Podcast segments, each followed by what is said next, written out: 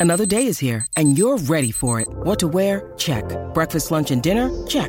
Planning for what's next and how to save for it? That's where Bank of America can help. For your financial to-dos, Bank of America has experts ready to help get you closer to your goals. Get started at one of our local financial centers or 24-7 in our mobile banking app. Find a location near you at bankofamerica.com slash talk to us. What would you like the power to do? Mobile banking requires downloading the app and is only available for select devices. Message and data rates may apply. Bank of America and a member FDIC. When you need mealtime inspiration, it's worth shopping Kroger, where you'll find over 30,000 mouthwatering choices that excite your inner foodie. And no matter what tasty choice you make, you'll enjoy our everyday low prices, plus extra ways to save, like digital coupons worth over $600 each week. You can also save up to $1 off per gallon at the pump with fuel points. More savings and more inspiring flavors make shopping Kroger worth it every time. Kroger, fresh for everyone. Fuel restrictions apply. Back at it on a Tuesday. BetQL Daily presented by BetMGM. And a little reminder for you that BetQL five star weekend is hosted by WFAN Sean Morash and Pat Boyle is your go to for wagertainment insights. You can use BetQL's star rating system. They break down the top bets of the day and week ahead. With their experience and wit, Morash and Boyle make sports betting accessible and entertaining Got to have that. Tune in for informed analysis and predictions to elevate your betting game. It's BetQL five star weekend. and airs from 9 a.m. to noon Eastern. Good stuff. Good stuff. Speaking of good stuff, my guy Danny Vietti from the Wake and Rake podcast. And you don't understand, Danny, how much I struggle to say wake and rake because I want to say wake and bake. So, so maybe you've exposed me a little bit here. But Danny, uh, all things baseball, 38 days till opening day. Thursday, we've got spring training when the Dodgers and the Padres get at it in the desert. And I guess my first question for you, my friend, is we just talked about the AL East. I love the Red Sox as a win total bet. I think the Yankees bounce back. What are you looking at in the AL East in terms of, of putting a little, sprinkling a little cash on? Win total wise, I agree that the Red Sox are probably the better value. Uh, I, I, think the Yankees could go a number uh, of different ways here. So as, as I kind of look at the, the over unders, because there's so many X factors for the Yankees this year, starting with Carlos Rodon. I think their rotation is very sound as long as they can stay healthy. Gerrit Cole touched on this. He was asked about what's really been one of the bigger hiccups for the Yankees these past couple years and it's been injuries, health. And Gerrit Cole said, if this if this team can just stay healthy, they're going to be fine. And I I back that statement, but we just haven't seen it. And we saw uh, Giancarlo Stanton show up to spring training, and he looks like he's in incredible shape this year. But we've kind of been fooled by this same thing before. It's that season where everybody is in the best shape of their life right now. So you look at the regular season over under win totals, depending on what you're looking at. Uh, the one I have in front of me is 93 and a half for the Yankees. With the American League East division uh, being what it is and being so competitive and being really five teams deep, uh, I personally believe it's going to be a two team battle to the finish between the Yankees and the Orioles. Um, I personally think the Yankees, if they can stay healthy, are going to surpass that 93 and a half number very easily. But the real big question for the Yankees is going to be just can they stay healthy? I think the number is low if they're healthy. But I think if they, the, the injuries start to mount up, Aaron Judge goes on the IL for a month, that 93 and a half could be a little bit of a struggle. Mm-hmm. Danny, let's stay in the in the uh, AL East a little bit. You know, the Baltimore Orioles obviously suffered some injuries to their pitching staff. How do you see them handling that? You know, going forward? Do you think they're still in play to make a free agent? Do you think they lean on their farm system? And do you think if they do choose to just lean on their farm system, do you think that's going to be enough? Yeah, I, I, would slam the over on the, the number I'm looking at is 90 and a half for the for the Orioles this mm-hmm. year. Um, the Orioles had the best record in the American League last year. For some reason, because they lost in the first round of the playoffs last year, I kind of think that the uh, whoever made the uh, or the uh, the odds and the and the win totals are kind of I don't know non-believers this year. But you have the Orioles who had 100 wins last year, and then they went and picked up uh, the 2021 National League Cy Young in Corbin Burnes. And by the way, what the Orioles are known for is a young core that didn't have a whole lot of experience. Well, this team just got all the experience they could have had last year. Adley Rutschman, Gunnar Henderson. Uh, they're going to have team control of all of this this young core for the next three, four years at, at, at bare minimum. Um, and not to mention, they have the number one farm system in baseball going into 2024, according to M- M- uh, MLB.com and Baseball America. And they have the number one overall prospect in Major League Baseball and Jackson Holliday. And they had this new ownership, which is interesting too, because less than 48 hours after the new ownership, uh, the sell of the team became uh, or was announced, they went out and got Corbin Burnes. So if this new ownership group wants to continue to make moves and try and create a little bit of uh, more momentum as they start to take over here, why not make more moves and try and go out and, and, put it all out on the line? So I wouldn't be surprised if Baltimore is a little bit more aggressive come trade deadline time and on the trade market if they're in the thick of things. Yeah, I think it's. I think there that division is going to be very interesting to see. I think you're right. I think it's a Yankees and Orioles. I think Tampa, unfortunately, just got too much to to overcome in terms of injury wise. Blue Jays are, are again. I've always said they're kind of like that toxic, you know, X that that you you think well maybe they've changed, and then at the end of the day, they're 88 and 78 and you're, and you're 88 and 74 and like what did i do what did i hang out a whole year with this person for all right let's let's let's talk about the champs the rangers um you know, kind of quiet. You know, usually that's what happens when a team wins wins it all. A lot of people trying to either take from them or or not give them anything else. Bruce Bochy cementing a Hall of Fame career. I mean, talk about a team that got hot at the absolute right time and just blazed through everybody. What's the AL West look like for you? Is is it the Astros? Is it the Rangers? Is there going to be a hangover in Texas after that World Series run? I personally really like the Astros this year just because of what their bullpen is right now. But the mm-hmm. Astros were able to do, do this offseason. It wasn't super splashy, but they were able to sign Josh Hader, who has arguably, arguably been the best regular season closer um, of this era, the last like five or six years since he came up with the Brewers. And then they also already have Ryan Pressly, who has been, unarguably, in my opinion, uh, the best postseason closer in all of baseball. The amount of experience and innings that he has accrued over this American League reign that the Astros have done over the past few years.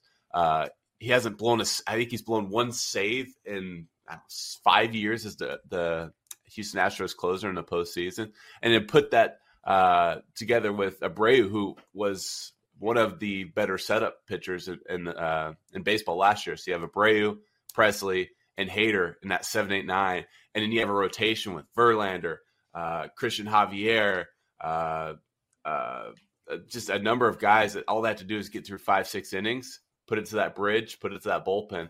That's going to be really tough, uh, tough to beat right there. Now I say that while knowing that the Texas Rangers are the ones that got hot last year. Not to mention Evan Carter hitting the three hole for the Rangers last year, all throughout the postseason, and was one of their most valuable hitters in the postseason. He's going to be 22, 23 years old this year. And so he's going to be, by the way, he's going to be qualifying for the American League Rookie of the Year, which is very similar to how Randy Arozarena did it back in 2020. He had this monster mm-hmm. postseason with the Rays, and he ended up winning American League Championship Series MVP and had one of one of the more historic American League postseasons that we've seen. And then Arozarena came back the next year and won Rookie of the Year. Uh, Evan Carter is going to have that same opportunity this mm-hmm. year. But the loss uh, for the Rangers, and I say loss because we don't know what's going to happen to Jordan Montgomery yet. He is arguably him and Eovaldi. He's their ace. Now they're going to have reinforcements come in injury wise. They're going to hopefully have Jacob Degrom coming back mid uh, season. Tyler Mahle should be coming back midseason. and Max Scherzer. We'll have to see what happens with his back injury. But the Rangers are a very, very sound baseball team. But I think it's going to be more so the second half that they start to catch fire a little bit because of the injuries to their starting rotation. Much like the Astros um, in the NL East, another team that really just worked on internally, didn't make a big splash out in the market, was the Philadelphia Phillies. They took care of Alan Aaron, Aaron Nola. Now they're looking to, you know, lock up uh, Zack Wheeler. They did sign Whit Merrifield, nice utility player. what do you see from the Phillies this year? Do you think they can contend with Atlanta, or is it just a situation of where, hey, their best shot to overtake Atlanta might be in the postseason when you shorten the rotations and depth isn't as much of an issue? I love the Phillies this year. I love the betting odds for the Phillies. If I'm a betting man, I'm putting some money on, depending on where you're looking at, to win the World Series. Phillies at plus 1500 on what I'm seeing. Mm-hmm. Hmm. Like the Phillies were the best team in baseball last year, but uh, before they got thrown out of the playoffs, surprisingly, by the Arizona Diamondbacks. Coming into that NLCS, there was not a soul that would have made the argument that they were going to lose to the Arizona. Unless you live in Phoenix, there was not a soul that would have made the argument that they and were going to lose. And even then, and even then, and uh, there weren't many people in Phoenix thinking that. That's for sure.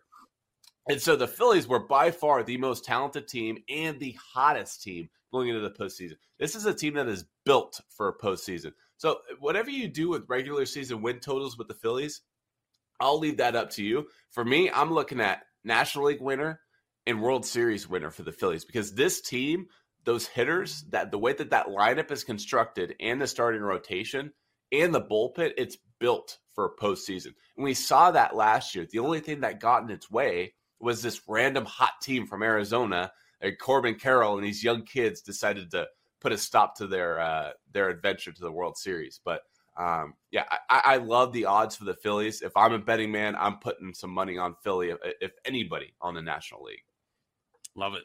Talking Danny Vietti, host of the Wake and Rake podcast. Uh, good show there. Um, so Danny, I'm a Dodger fan. I live in Miami, but I but I but I'm born and raised in LA, Dodger fan the Dodgers are an interesting bunch. They're the elephant in the room. 103 and a half is the the win total for them this year. I think the NL West is going to be a lot more competitive. And I think despite all the splashy moves, the Dodger bullpen scares me to death because I don't know who's going to close games. Evan Phillips is going to be your guy trying to get a, a big out in game seven somewhere. Um, where do you how do you how do you approach the Dodgers and how do you approach that division? The Dodgers are kind of similar to Texas, though, in that they have the lineup.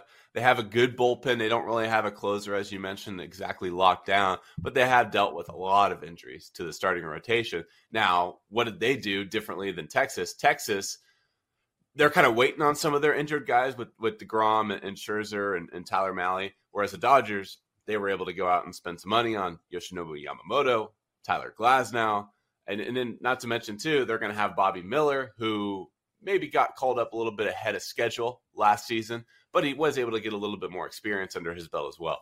So for the Dodgers too, they're going to need to stay healthy because they have all the talent in the world. They have all the payroll in the world. Um, no matter what they want to do at the deadline, Andrew Friedman and that front office is going to get it done. Really, the only thing in the way of the Dodgers is going to be themselves. Um, I do think the Phillies match up well against the Dodgers, I still think you know it, it's it's anything but a guarantee that this team's going to win the World Series. I think the Dodgers have been the mm-hmm. favorites to win the World Series. I don't have the numbers in front of me, something like each of the last six years or something like that. And of course, they were able to win in 2020 in that condensed shortened season, but that's the lone one for them. So they're as stacked as stacked can be. The lineup, the bullpen, uh, the starting rotation. Your concerns with the bullpen, I understand, but that's what Andrew Friedman and that, that front office does so well is they're just able to kind of put some uh, lightning in the bottle players back there. And then once trade deadline come um, time comes around, then maybe they can make a move or two. Danny, let's talk about the NL Cy Young. Uh, Spencer Strider, odds on favorite. Zack Wheeler, Webb underneath them as far as the odds go. Um, how do you feel that could play out? And are there any pitchers that might be a little bit of a long shot that we should have our eye on. Yeah, I'm just taking a look at the odds here. Max Fried's playing for a contract here, folks. So Max mm-hmm. Fried mm-hmm. is mm-hmm. wanting to hit free agency. There have been rumors of the Atlanta Braves and Fried potentially looking into an extension, and we know what Atlanta does too. What Alex Anthopoulos and that front office does is they look at a good young talent and they extend them before they ever hit free agency. Indications, at least right now, is that Max Fried wants to hit free agency. He wants that opportunity to get the best deal for himself. Max Fried at plus 1300, one of the more talented left handed arms in the National League. If he's playing for a contract, we've seen it before in some of these contract years.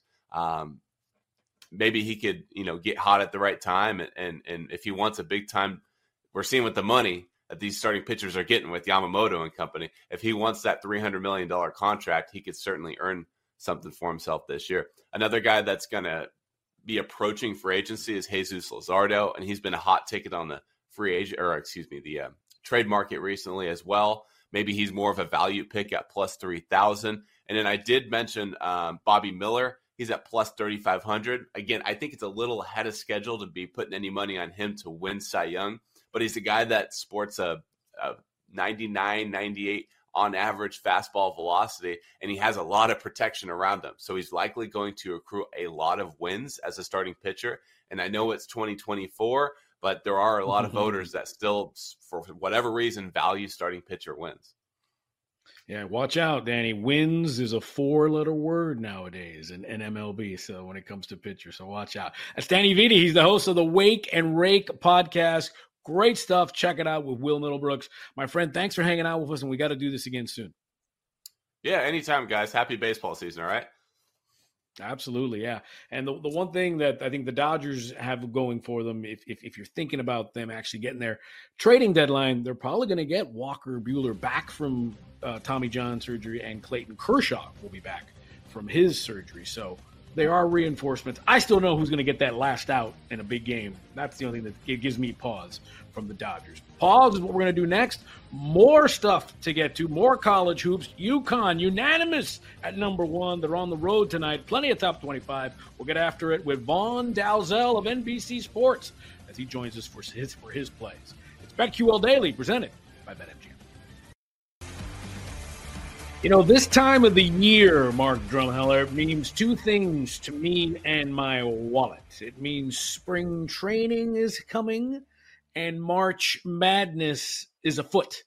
And we had a little bit of a taste of it last night. You know, good weekend, and we got a big top 25 slate tonight. So let's break down a little college hoops with our buddy Vaughn Dalzell. He's a sports betting analyst for NBC Sports. You can hit him up on X at V Money Sports. Vaughn, what's up, man? How are you?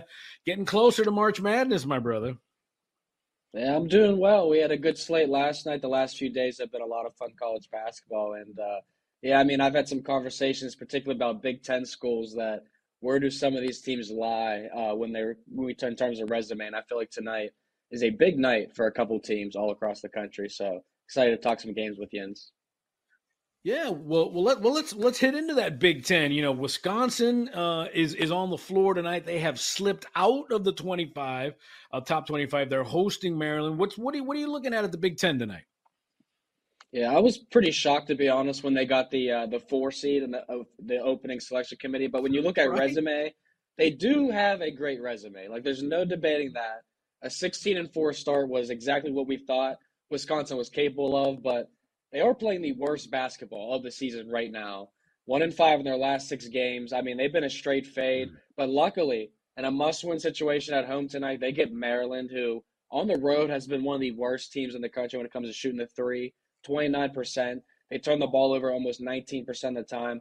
Those are both bottom three marks in conference play. And they've been a totally different team scoring, but I like to target first half team totals for teams on the road in conference play, especially big games like tonight. So I'm, I'm going Maryland team total under 28 and a half. They scored 29, 24, and 25 in their last three trips to Wet Madison. The defense hasn't been the problem for the Badgers. It's been the offense. Uh, so I expect a slow tempo game from both teams here, going under on the Terps first half. Vaughn, Villanova has been a tough team to figure out this year. Six and a half point favorites um, against Butler tonight. Butler off the game with Creighton. How do you see this one playing out? Yeah, the, the winner of this game might be putting themselves in the tournament tonight, and the other one on the bubble or like first four out situation. So I'd probably say Butler has the edge right now since they beat Villanova earlier in the season. And I love win expectancy numbers because when you look at those, you can really tell if a team should have won or not. Villanova, with five minutes left in that game, had a win expectancy of 69.9%. All right, so 97% chance they were going to win that game, and they lost in double overtime. Uh, this is a situation where they get revenge at home now against Butler. I do think they should cover the spread and win the game, but again, first half team totals have been my peanut butter and jelly this season. Uh, so I'm going under for the Bulldogs uh, at 31 and a half, which I feel like is too high because they played three straight games at home. Uh, Providence, Marquette, Creighton. Those are three great opponents. So this is their first road game in two weeks. And for Villanova, they're coming off home games against Seton Hall and a road game against Georgetown. Not the worst opponents to be holding to 54 points apiece. So they played terrific defense. I expect they continue tonight in Philadelphia. So I'm going Butler first half team total under 31. I think the Cats get the win though. Vaughn, full disclosure as we stay in the Big East, I, I, am a proud and loud Creighton University alumnus.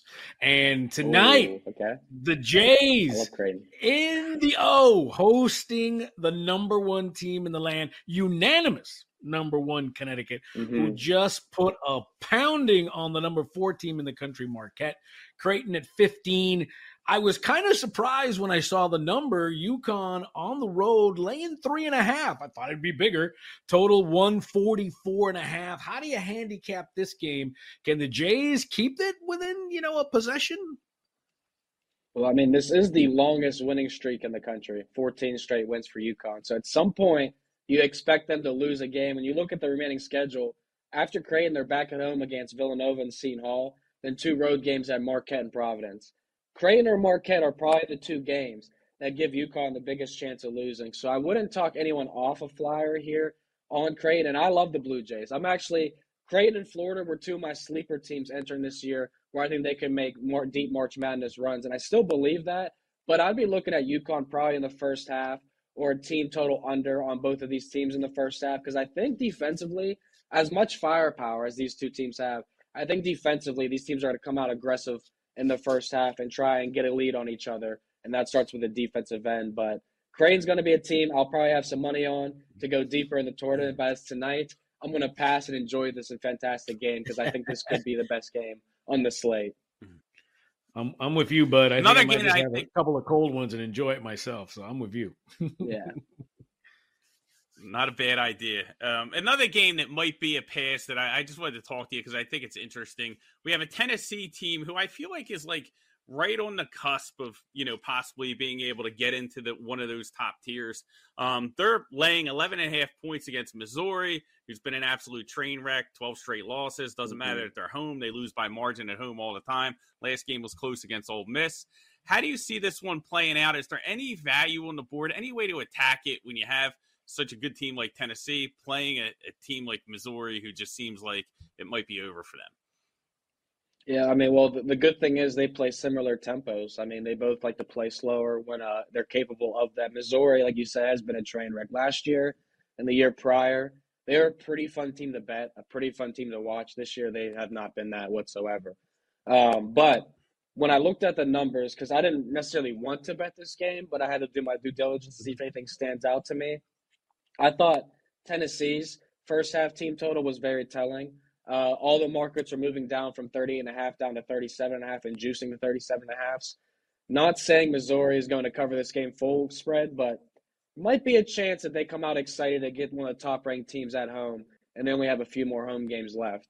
Uh, so I could see Missouri giving them a lot of energy in the first half, being competitive here. But as far as full game, Missouri does not match up with Tennessee whatsoever. And when you look at the Vols, they can close games because they can knock down free throws uh, at, um, against subpar teams, which they've done this year. When they play better teams, they've kind of struggled, especially on the road. But uh, I don't have much faith in Missouri, so I'll be looking at fading Tennessee in the first half, and that's about it in this one.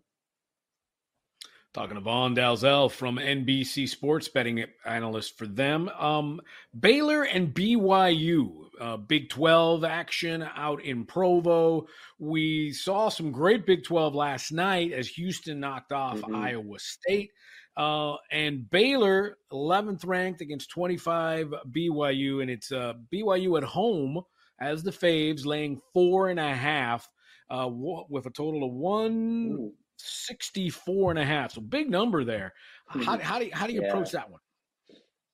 I mean, BYU is definitely an explosive team. I love the additions to the Big 12 this year because it adds an extra flair to these teams going on the road. Like we saw what it was like for Houston in their first road game at Iowa State, how hard it was for them to score in the first five ten minutes. And then Iowa State goes to Houston for the first time ever. and we see them struggle, and that was my best bet last night, the first half team total under for Iowa State. I think this game will be the opposite. There'll be a lot more points being scored uh, in the first half in full game between these two. Baylor has a good defensive team, but if they can play up tempo, they're going to choose to do that. BYU is obviously coming off a game where they had 90 against UCF and they had 83 in a loss against Oklahoma State, a game where they went on the road there for the first time. But BYU is a very, very hostile environment. Uh, so I like the Cougars in the spot. I'd be willing to go to war on them full game here. This was two and a half or three when I saw it last night. Much more appealing than laying four and a half now in a conference game at home. But uh, as you guys probably know, uh, college basketball fluctuates so much on live betting with the spreads you may be able to get BYU at a much better price in this game. So uh, I would be keen on that, but I think BYU is the right side tonight. All right. It's almost March, which means it's almost time to start paying attention to Michigan State, right? Nine and a half point favorites tonight, uh, hosting Iowa. What are your thoughts on that one? Yeah, this is probably a must win game, too, uh, for another Big Ten school. Michigan State's right there with Illinois as the number two. Uh, you guys probably saw Purdue lose on Sunday. That one sucked mm-hmm. entirely for someone who live bet Purdue. Uh, not a game they should have lost, but don't worry. Minnesota. They're at Minnesota next game. Ohio State 16 game losing streak, and they rush the court. As you guys know, that's an angle in sports betting. So we'll get our money back with Minnesota. But Iowa, Michigan State, man, Michigan State was a nine, eight and a half, nine point favorite last night. It's moving out to 10. I saw a lot of spots. I think that they could pummel Iowa here. Michigan State has a really, really good defense at home. Uh, they've gone off to quick starts lately offensively, too 39, 45, and 44 points in the first half against Michigan, Penn State, and Illinois. Uh, so on that three game winning streak, there's been two games in particular I was watching. We're not going to count the Michigan game because that's a blowout, but they've averaged 1.2 points per possession or 1.26. When you're playing Iowa and a team that likes running down up and down the floor, that means you're probably going to be able to have your way offensively however you want.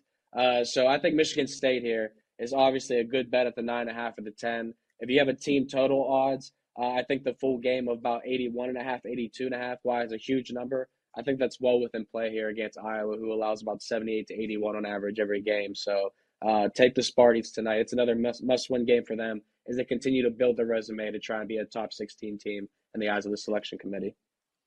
Vaughn, one more game for me uh, out of a surprising conference this year, and that's the Mountain West. You know, they're they're thinking six oh. teams could go to, to the dance yeah. uh, out of the Mountain West, and then this game has that narrative of the ranked team on the road against an unranked team, just like that Tennessee Missouri mm-hmm. game. It's San Diego State, who of course was in the title game last year, 19th in the country, going up against Utah State, and Utah State at home laying two and a half to the Aztecs. What's what's what's your side there? Yeah, so I have two, two like tonight, and if I'm adding a third one, it would be this game. Uh, I like Utah State here, and they've lost three straight against San Diego State. I rewatched the game this morning from earlier in the season. Uh, San Diego State was hitting three pointers, which is something they do not do very often, especially on the road. They're a, they're not a very good three point shooting team in conference play. And for Utah State, that's really been their bread and butter. They're the fourth best three point defense in the country. Uh, they're great at home as well, allowing about 29 to 30% from three. So I definitely think they'll tighten up in a lot of ways here. Utah State's also coming off a loss. And when they've been coming off a loss, they've been getting out the leads in the first half the following game. And I think that's very important here against the Aztecs. They have a very good home environment at Utah State. And for San Diego State, uh, if I'm not mistaken, they just came off, yeah, they're coming off of two home games. Uh, so this is their first road game in about 11 or 12 days. And they had an OT game on the road in their last time out. They've been a completely different team. Like Maryland, how Maryland's great at home, terrible on the road. San Diego State's been kind of the same situation this year. I believe they're two and eight against the spread, maybe two and six on the road. So I like Utah State on the money line. I think they can win this game outright. I did like San Diego State first half team total under, but the number moved off 33 and a half. So uh, I'd be leaning with the Aggies. I think it's a big game for them, and you're correct on the trend. Not as profitable as it was last year, the unranked home favorites against a, a ranked road dog. Uh, but I think this one prevails today, and Utah State covers and wins. Let's go to a late night game just in case the bets don't go our way. We like to have a winner in our pocket for late at night. Uh, St. Mary's hosting San Francisco, laying six and a half points. Any thoughts on side or total? Gotta say, this would probably be one game that I'm gonna not play at all. Another game where St. Mary's, second longest winning streak in the country at 13. They got pretty much the conference locked up there. Uh, ran away with it too at that, uh, smacking on Gonzaga, uh, which you know I had hope, higher hopes for the Bulldogs this year, and that's kind of been where I always look in that conference. So the fact that they have not been as good, I've kind of stayed away from this one in general. So uh, with that being said, I would look at fading the team with the second longest winning streak, but that would probably be a lunch money play. Vaughn, before we let you go, real, quick here, um, after last night, you see what Houston did to Iowa State. You know, UConn is in, mm-hmm. it's in it's in its own stratosphere. Purdue, I think, is vulnerable. Are you liking Houston national championship tournament now? Have they gotten closer to Purdue now uh, to possibly be somewhere where they could m- make a long run and win a national title in one minute here? Well, Houston's above Purdue. They've been above Purdue the entire season. Uh, I don't think. I think it's been Purdue, or is Purdue the third or fourth best team in the country and can be considered a title championship contender. And they continue to prove to us in certain times that they can't be if they're not getting the calls down low. I think Houston and UConn are head above heels, the two best teams in college basketball. But when you're looking at Purdue and Arizona, Tennessee, Auburn, all these teams are fantastic at home but struggle on the road at times. So uh, I think the two best bets are clearly the Cougars and Huskies. Yeah, Houston Cougars, man, they they they they, they find a way, and you know they're the new guys, they're the new cats in the uh, in the Big Twelve, and they are definitely making some noise. That's Vaughn Dalzell, sports betting analyst for NBC Sports. Hit him up at V Money Sports. Follow him, always good stuff. Thanks for hanging out with us, my friend. Appreciate you guys. Best of luck. Have a great day. Thanks, buddy. Yeah, one more needed playing UConn tonight. I'll tell you that as a as a Creighton Blue Jay alumni there. Listen, just because, Mark, it's never too early.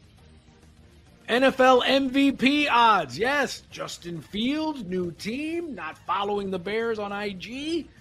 Can Lamar do it again? Who's the favorite? And what about AA Aaron? Hmm, you know that guy, right? We'll get into that next. It's BetQL Daily, presented by BetMGM. Good times aplenty here on a Tuesday. BetQL Daily presented by BetMGM. We've had great conversations talking about the American East, uh, talking about some college hoops, all the games. You can hit us up on the Audacy app, hit that rewind function, get the segments that you want, get the segments that you're going to make some money on. Plenty of good bets with Mark Drumheller. I'm Jim Rodriguez. And of course, as soon as we're done, the podcast drops so you can get everything. We had a good night on the ice last night. We're going to get into that. Of course, we'll have our lightning bets coming up later in the show. And as well, Isaac Trotter will be here from 24 7 Sports as we get into more of the top 25 college hoops action tonight and looking forward uh, to the NCAA tournament. And speaking of looking forward, Mark, because my friend, the wheel never stops turning, my friend. The NFL, I don't care if it's the off season. I don't care if the guys are in the Bahamas, Cancun, Turks and Caicos. NFL MVP odds are out over at BetMGM. Uh, and the defending, reigning MVP, Lamar Jackson, not the favorite. He's at 12 to 1. Give you a quick list. Mahomes, he's the favorite at 6 to 1. Josh Allen, 8 to 1. Joe Burrow, 9 to 1. CJ Stroud, who doesn't follow the Texans on Instagram, by the way, 11 to 1. and then there, there's Lamar at 12 to 1. Are you surprised by that? Um, and uh, what are you leaning on this February day toward the NFL season. Yeah, not not super surprised. I, I am disappointed. I should say is probably a better word. I think the Stroud number is a little short at eleven to one. I think he's a guy that's probably going to be popular to take that next leap. He inserted himself into the MVP conversation, you know, rightfully this year, uh, even though you know he just didn't have enough juice to get there in his second year. I think Joe Burrow at nine to one. I, I, think that's always live. He has the offense to where he can put up, you know, huge numbers if, if the Bengals, if everybody stays healthy. Couple interesting numbers, I think. Like Herbert, I would like a little bit better of a price, but Jim Harbaugh does come over. I don't like how things might go in the first year, so to speak. But we know Herbert does. Um, we know Harbaugh does a great job working with quarterbacks. Was able to get Alex Smith rejuvenate his career, get him into the playoffs in San Francisco before you know molding Colin Kaepernick. So I, I think Harbaugh's impact on Herbert's going to be good. I'm not sure I love that number of 14 to one. That's one to watch out for. Um, I, I don't know. I think this is the time of year where we really need to dig into some long shots, Jim.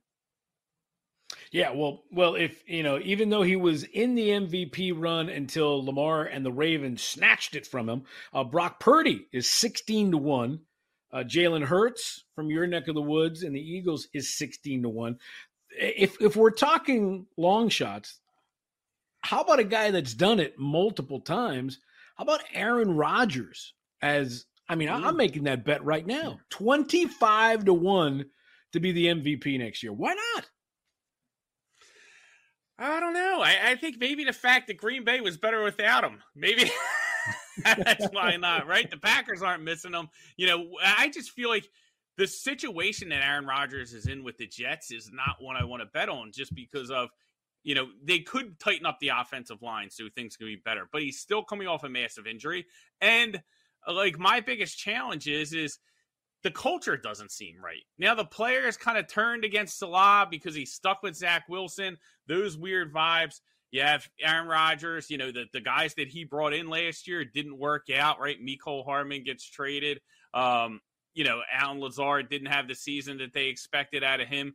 It's just that seems like to me, Jim, like a, it's just a messy situation. But those are the reasons why there's probably value at that number 25 to 1 so why it makes sense it's not something i'm going to be looking at let's go deep let's go long shots for a long part of the year many people were wondering if tyreek hill could eclipse 2000 yards right and win the mvp in a year where people weren't sure if there was a statistical profile at the quarterback position that was worthy of the mvp Tyreek Hill, 25 to 1. We don't think the Miami offense is going to get worse, right? They have to improve the offensive line. If they do that, Tua comes back. After a full year of being healthy, Tyreek Hill could be a guy you could look at at 25 to 1.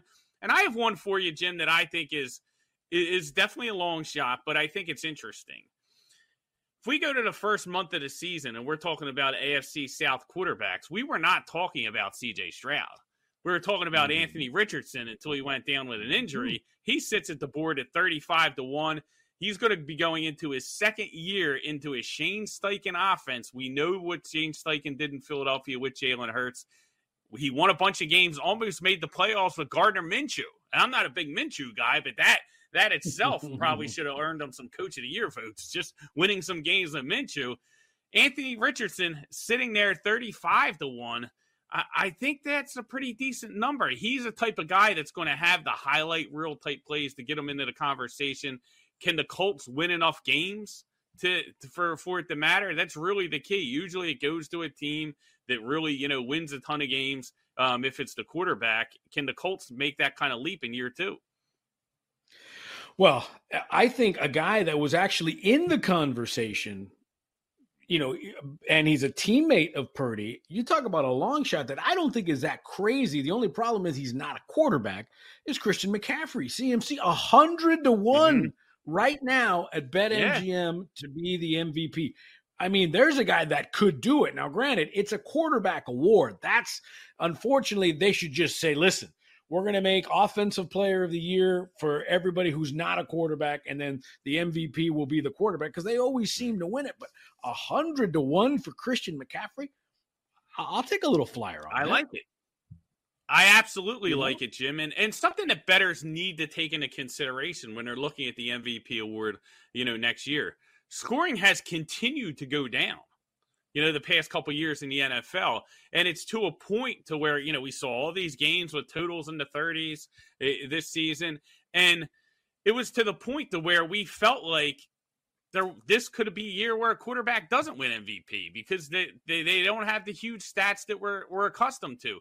So I think as we look forward in the next year, I think those types of long shots, your Tyreek Hills, your Christian McCaffreys, your players that aren't quarterbacks, the non quarterbacks, uh, there's probably value with those numbers because if scoring continues to go down, if offenses don't adjust and it goes down even further next year, I think it's going to be harder and harder to make cases for these quarterbacks, which opens it up for running backs and wide receivers. Um, trying to think off the top of my head, like outside of Hill, maybe Ja'Marr Chase, like some of the non quarterback positional players that could actually win this award.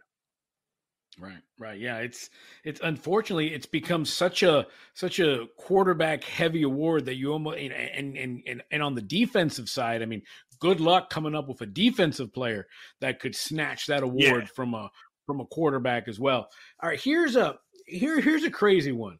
What about Caleb Williams? He's a hundred and never taken a snap in the NFL. Mark, a hundred and fifty to one to be the MVP. I mean, CJ Stroud uh, in year two was already shot up to 11 to 1.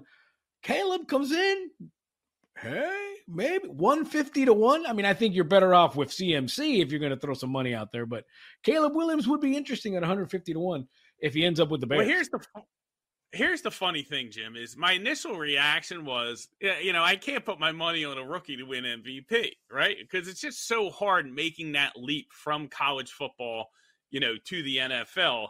But last year we saw it. People were talking about CJ Stroud as if he was the MVP of the league, as he should have been the, you know, should he you know, gotten more consideration. So maybe we're seeing things kind of open up to where these rookies have a better chance and nobody, you know, better in better position to capitalize on that than I think Caleb Williams, right? Like he's the guy with the highest ceiling coming out at the quarterback position.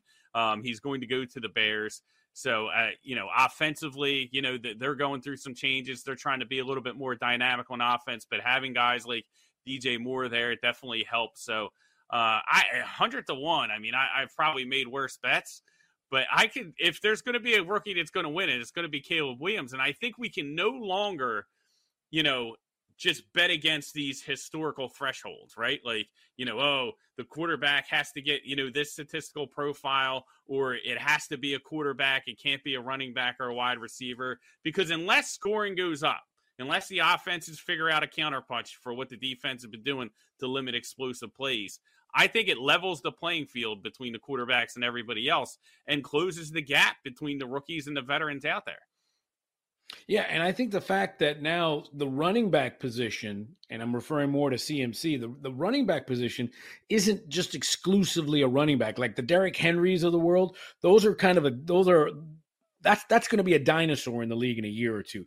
It's these hybrid mm-hmm. guys who can, you know, kind of like a Deebo Samuel, who who can and a CMC who can not only run the ball but they can catch the ball and and and they can do either or, and then they rack up those touchdowns, they rack up those yards, both receiving and uh, running as well. And and to tell you how crazy and how quarterback leaning this MVP award is, the fact that Bryce Young and CMC have the same odds to be MVP next year. They're both hundred to one, and right. how far from a from a good player Bryce Young was, you know, who looked lost out there in the NFL. It, it, it's crazy. One last one I want to hit you up here, and a guy who you know could be in, in a new place, Justin Fields. I've always said a motivated athlete is a dangerous athlete. 50 to 1 to win the MVP. New system. If he ends up in uh, Pittsburgh, I think he's got more of a shot if he ends if he does it in Atlanta. What about Justin Fields at 50 to 1? Yeah, I, I don't know if I like that one as much. Eh, you know, I, I just feel like is he going to go into a dynamic enough offense? You know, where is, is he going to be able to win a game, win the games? When I look at the odds board right in that, in that range, Jim, I, I think you know I, am starting to like Jared Goff more and more. Like he took a massive mm-hmm. step this year. Detroit defense. He plays indoors. He gets Ben Johnson back. Another year in that system. Uh, it, it's it's a little bit harder playing with the target on your back, right? So the Lions, you know, are going to have their work cut out from a scheduling perspective. But if I'm looking in that range, like the 40 to one, the 50 to one, you know, you have guys like Kirk Cousins, you have guys like Justin Fields. I think even though Justin Fields probably a more dynamic offensive weapon, I think Jared Goff might be in better position to put up those high end statistics that could matter. I love it. And Josh Allen, we're still waiting, buddy. Your second best odds, eight to one. the great pumpkin. still waiting. Still waiting. Who's who's also waiting? Isaac Trotter. He's up next from 24 7 Sports. We'll talk college hoops, big slate of top 25. It's BetQL Daily presented by BetMGM.